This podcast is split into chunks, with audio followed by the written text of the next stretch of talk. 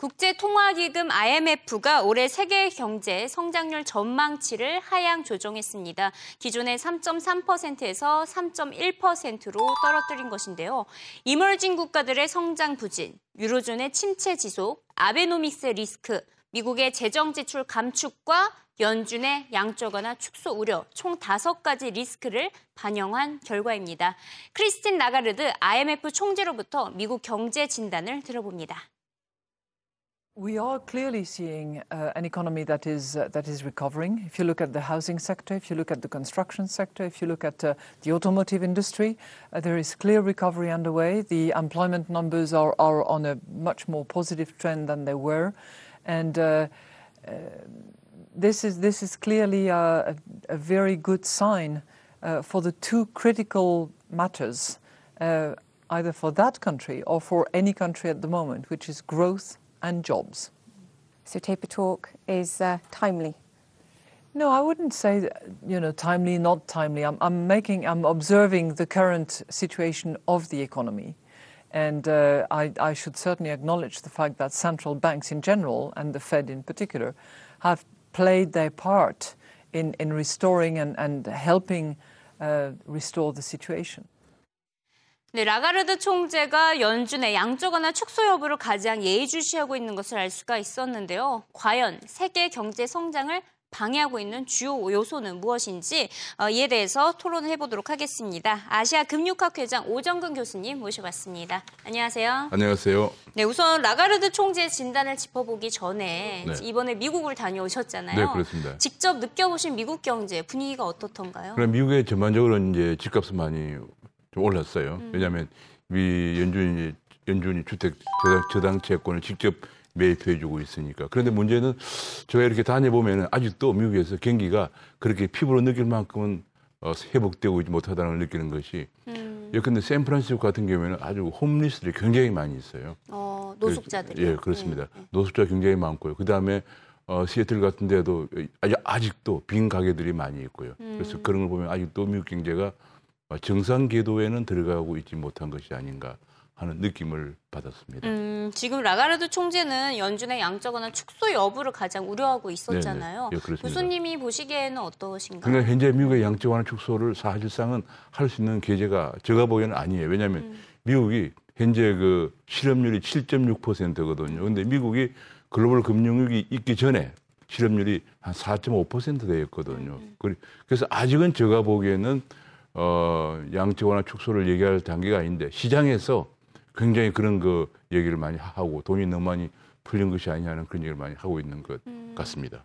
올해 IMF가 세계 경제 성장률을 낮춰 잡았잖아요. 네네. 가장 발목을 잡고 있는 리스크가 가장 발목 잡고 있는 것이 유럽입니다. 음. 유럽은 어, 작년에도 유로, 존 전체가 작년에도 마이너스 0.6% 성장을 했는데요. 음. 금년에는 마이너스 0.3 정도로 조금은 나아지지 않겠느냐 생각했는데 여전히 금년에도 마이너스 0.6%로 다시 어, 수정 전망을 했어요. 그래서 네. 아마 최소한 내년 정도 가야 유럽은 다소 회복 기미를 보일 정도로 유럽이 아주 위기에 그에서 회복 회복되지 못함으로써 당장 총 수출의 음. 약 4분의 1을 유럽으로 보내고 있는 중국이 당장 타격을 받고요. 음. 또 미국도 타격을 받고 해서 어, 유로존이 침체를 계속하고 있다는 것. 음. 이것이 가장 큰 문제라고 보여집니다. 네, 유로존 침체에 대해서는 잠시 후 영상 하나 더 보고 네네. 네. 심층 있게 대화를 해보도록 하겠고요. 네. 올해 IMF가 미국의 경제 성장률은 또 1.7%로 제시를 했습니다. 네.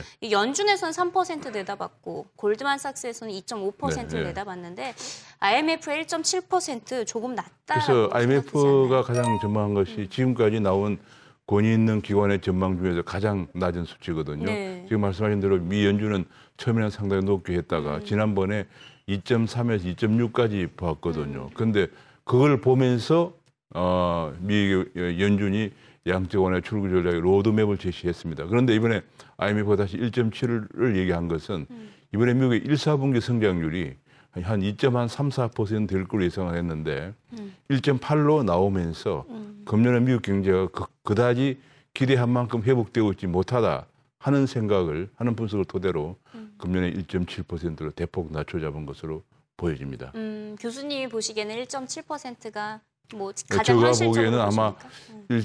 작년에 2.2%였으니까 금년에 1.78 정도 되지 않을까 생각을 하고 있습니다. 어, 생각보다 꽤 예, 예. 낮은 네, 수치인데. 그렇습니다. 그러면은 제가 보기에 아마 어, 지금은 확인할 수는 없지만은 이 2사분기 성장률 통계가 나오는 걸 보면서 음, 연준의 출구 전략 로드맵을 일부 수정할 가능성도 배제할 수 없습니다. 음, 반면 뭐 이멀진 국가의 경우에는 회복은커녕 오히려 성장이 둔화되고 있잖아요. 어, 이머징 국가는 지금 현재 뭐 엄청난 아까도 얘기했습니다만 제가 보기에 한 다섯 가지 정도의 파고에 휩- 휩싸여 있습니다. 음, 첫째로 이제 유럽 경제가 마이너스이기 때문에 특히 중국을 비롯해서 수출이 안 되고 있고요. 그다음 미국 경제도 굉장히 세계 차지하는 비중이 거의 한 4분의 1 정도 큰 어, 시장인데 미국 경제가 회복이 어, 현재 좀 더디고 있고 또 반면에 또 어, 또 한 가지는 아베노믹스라고 그래가지고 예. 많은 중국이나 한국 많은 국가들이 일본과 미국이나 유럽 시장에서 경쟁 관계에 있는 게 많은데 어, 또 일본과의 그런 또 문제가 또 일본에 대해서 많은 신흥, 신흥 시장들의 환율이 올라가면서 또 경쟁력을 상실하는 그런 문제가 있고요. 또 한 가지는 미국이 출구 전략을 하면서 하면서 돈이 빠져나가기 때문에 어, 금리들이 올라가서 올라가는 그런 또또 문제가 있고요. 어, 그래서 뭐 여러 가지로 지금 현재 어, 신흥시장국들은 게다가 또 신흥시장국들이 한 가지 큰 문제가 잠재 성장률이 좀 하락을 하고 있는 추세예요. 왜냐하면 어, 신흥시장 경, 세계 경제가 안 좋으니까 많은 신흥시장국들이 원자재를 팔아서 그것을 이제 많이 경제, 경제 성장에 활용하는데 어, 원자재 가격이 지금 하락하고 있거든요. 그래서 그런 부분들을 위해서 지금 신흥시장국들은 여러 가지 정말 오중의 파고에서 휩싸여 있다 이렇게 볼 수 있습니다.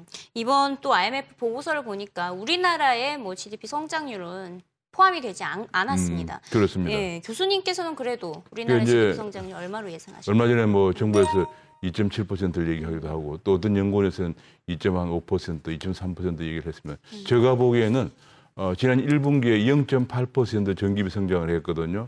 그 2분기에도 전기비 한0.8% 정도 8, 9% 성장을 할 거예요. 그다음에 하반기에도 지금 말씀드린 것처럼 세계 경제가 그렇게 좋아질 수가 없는 상황이고 한국은 수출의 GDP에 차지하는 비중이 50, 한 5%를 차지하는 그런 국가이기 때문에 게다가 소비나 투자가 지금 어, 가계부채도 있고 부동산 가격도 회복이 안 되고 그다음에 투자는 경제 민주화돼서 많은 규제가 도입되고 있기 때문에 투자가 살아날 수가 없는 여건이기 때문에 제가 보기에는 금년에 한 2.한 2, 3%대 낮은 성장률을 기록할 것으로 전망이 됩니다. 아무래도 우리나라가 수출 국가다 보니까 네네. 해외 의존도가 높은데요. 뭐 앞서 그렇습니다. 언급하셨다시피 세계 경제 성장의 발목을 잡고 있는 최대 리스크 유럽이라고 네, 말씀을 네네. 하셨습니다. 예, 유럽 리스크가 완전히 해소됐다고 보기가 힘든데요. 이 포르투갈과 그리스를 둘러싼 불안이 완화되는 듯 싶더니 갑자기 이탈리아 악재가 터졌습니다. 이 신평사 S&P가 이탈리아 신용 등급을 한 단계 강등한 triple B를 제시한 것인데요. 등급 전망도 부정적으로 제시해 상황에 따라 추가 강등 가능성까지 열어뒀습니다.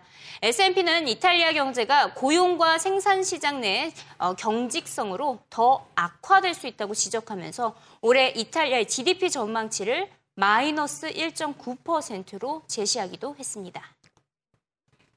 I think the difficulty is for countries like Greece and Portugal who need to go to the rest of the EU to fund themselves, it's quite difficult for them to say, well, do it a little bit more slowly because whenever they do their fiscal tightening more slowly, it means someone else has got to stump up the cash, and that's Germany. And we know that they're already up against the limit of how much they're prepared to give.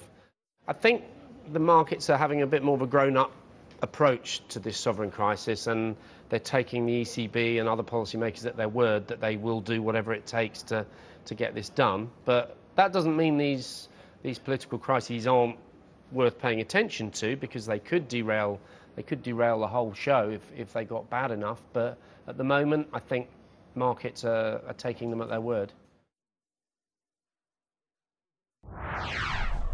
네, 이탈리아는 한동안 잠잠했는데 S&P가 갑자기 이렇게 찬물을 끼얹었습니다.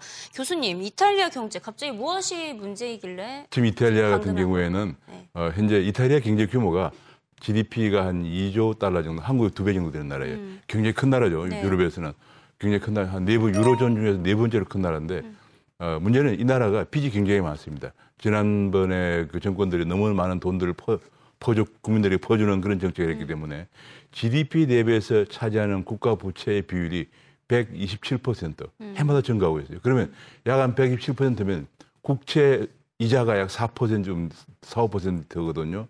그러면 국채 이자가 4%라 그러면 매년 5%를 성장해도 들어오는 세수가 세수를 가지고 이자가 계속 급한 나라예요. 그런데 성장률이 좀 전에도 얘기했지만은 오히려 성장률은 계속적으로 마이너스 성장이에요. 마이너스죠. 작년에도 보니까 2.4%인데 금년도 마이너스 1.8%. 그러면은 지금 만기가 돌아오면 갚을 수가 있는 상황이 아니. 왜냐하면 세수가 없기 때문에 그런 상황이기 때문에 제가 보기에는 이태리가 지금 현재 어, 자력으로 상당히 힘든데요. 그래서 아마 좀 S&P가 이번에 어제 신용 신용 강당했지만 네. 많은 분석가들은 한 6개월 이내에 이태리가 구제금융을 신청할 아우. 가능성이 있다. 그럼 이태리가 만약 구제금융을 신청한다 그러면 이태리는 규모가 크기 때문에 유로존이 엄청난 파고에 휩쓸릴 가능성이 있습니다. 그렇죠. 이탈리아가 뭐 구제금융을 신청한다는 거는 엄청난 악재가 될 것으로 그렇습니다. 보이는데요. 그리스 이런 정도가 비교가 안 됩니다. 그렇죠. 그리스보다 한 음. 어, 7배 정도 경제 규모가 크고 빚, 빚도 그만큼 많기 때문에 그래서 그것을 감당할 수 있는 나라가 없어요, 지금 이제. 항상 네. 이 신평사들 세 개가 있잖아요. 피치, 무디스 그리고 S&P가 있는데 네. 항상 분위기를 보면 S&P가 먼저 이렇게 치고 오는 경향이 음, 있습니다. 그런 게 예, 저 이를 맞습니다. 예, 이를 둘러싸고 논란이 조금 뜨거운데 어떻게 네, 생각하세요? 그렇지만 제가 보기에는 이번 S&P에 어, 지난번 triple B 플러스 얘기할 때도 전망을 부정적으로 했거든요. 네. 이번에 보면 제가 이태리 경제를 보니까 아까 말씀드린 것처럼 국가 부채 비율이 작년에 121%였는데 금년에 또 이자도 갚지 못해 또 채권을 발행했거든요. 그래서 127%로 늘어났고 성장률이 또 마이너스 1.8, 1.9로 구로 전망되기 때문에 그럼 아마 내년 되면 아마 국가 부채 비율이 130%를 넘어설 거예요. 그리고 경상수지도 이, 이 나라가 뭐 물건을 팔아먹을 게 없어요. 그죠 관광 수입이 주 수입인데 그러다 보니까 경상수지도 항상 마이너스예요.